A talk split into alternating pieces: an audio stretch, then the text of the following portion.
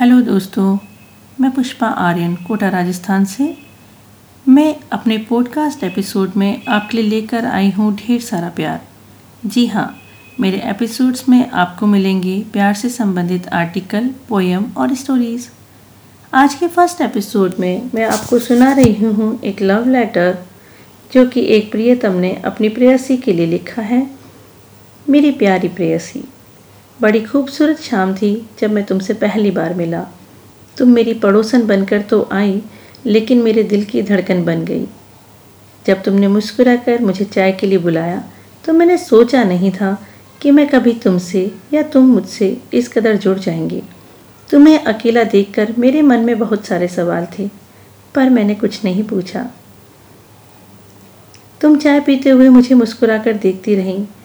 मैं थोड़ा शर्मिला स्वभाव का रहा हूँ मुझे समझ ही नहीं आया कि मैं क्या कहूँ, पर तुमने खुद ही अपने बारे में सब कुछ बताया।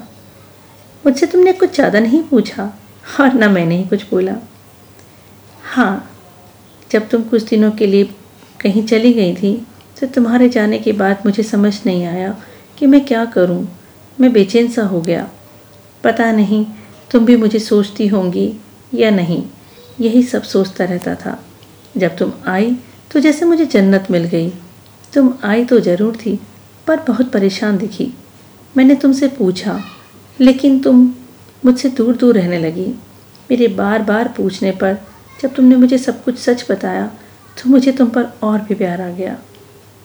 तुम अकेली ही थी, और मैं भी कहीं ना कहीं भीतर से अकेलेपन से जूझ रहा था। धीरे धीरे मैंने तुम्हें अपने बारे में सब बताया। अब तुम हर शाम छत पर मेरा इंतज़ार करने लगी मैं भी तुमसे मिलने के लिए सब काम छोड़ कर दौड़ा आता। मैं तुम्हारे लिए अब बेचैन रहता। अब हमारा साथ में घूमना फिरना एक सामान्य आदत सी हो गई थी। हम दोनों में प्यार बेशुमार हो गया और हम दोनों एक दूसरे में ही खोए रहने लगे। दुनिया से बेखबर एक अलग ही दुनिया में। पर कहते हैं ना, सच्ची मोहब्बत को नज़र लग जाती है। धीरे धीरे तुमने व्यस्तता के चलते दूरी बना ली और मैं भी व्यस्त हो गया। अब हमारा सीमित समय होने लगा। हमारा मिलना, हमारा साथ रहना अब सब थोड़ा थोड़ा कम होने लगा। तुम कभी ज़्यादा व्यस्त रहती, कभी तुम बहुत नॉर्मल व्यवहार करती। मेरी मसरूफियत बढ़ गई थी या तुम्हारी चाहतें? तुम मुझसे शिकायत करने लगी।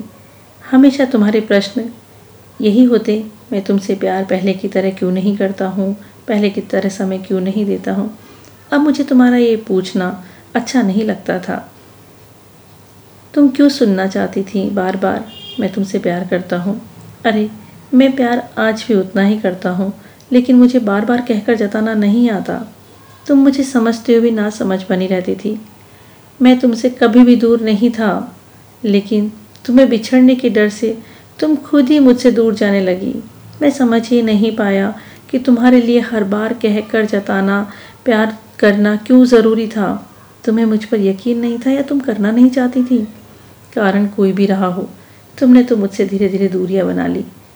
मैं समझ पाता या कुछ कर पाता, इससे पहले ही तुम मेरे पड़ोस से मकान खाली करके चली गई। मैं आज भी छत पर हर शाम तुम्हारा इंतज़ार करता हूँ। तुमसे मिलने के पहले भी मैं अकेला ही था, और आज भी।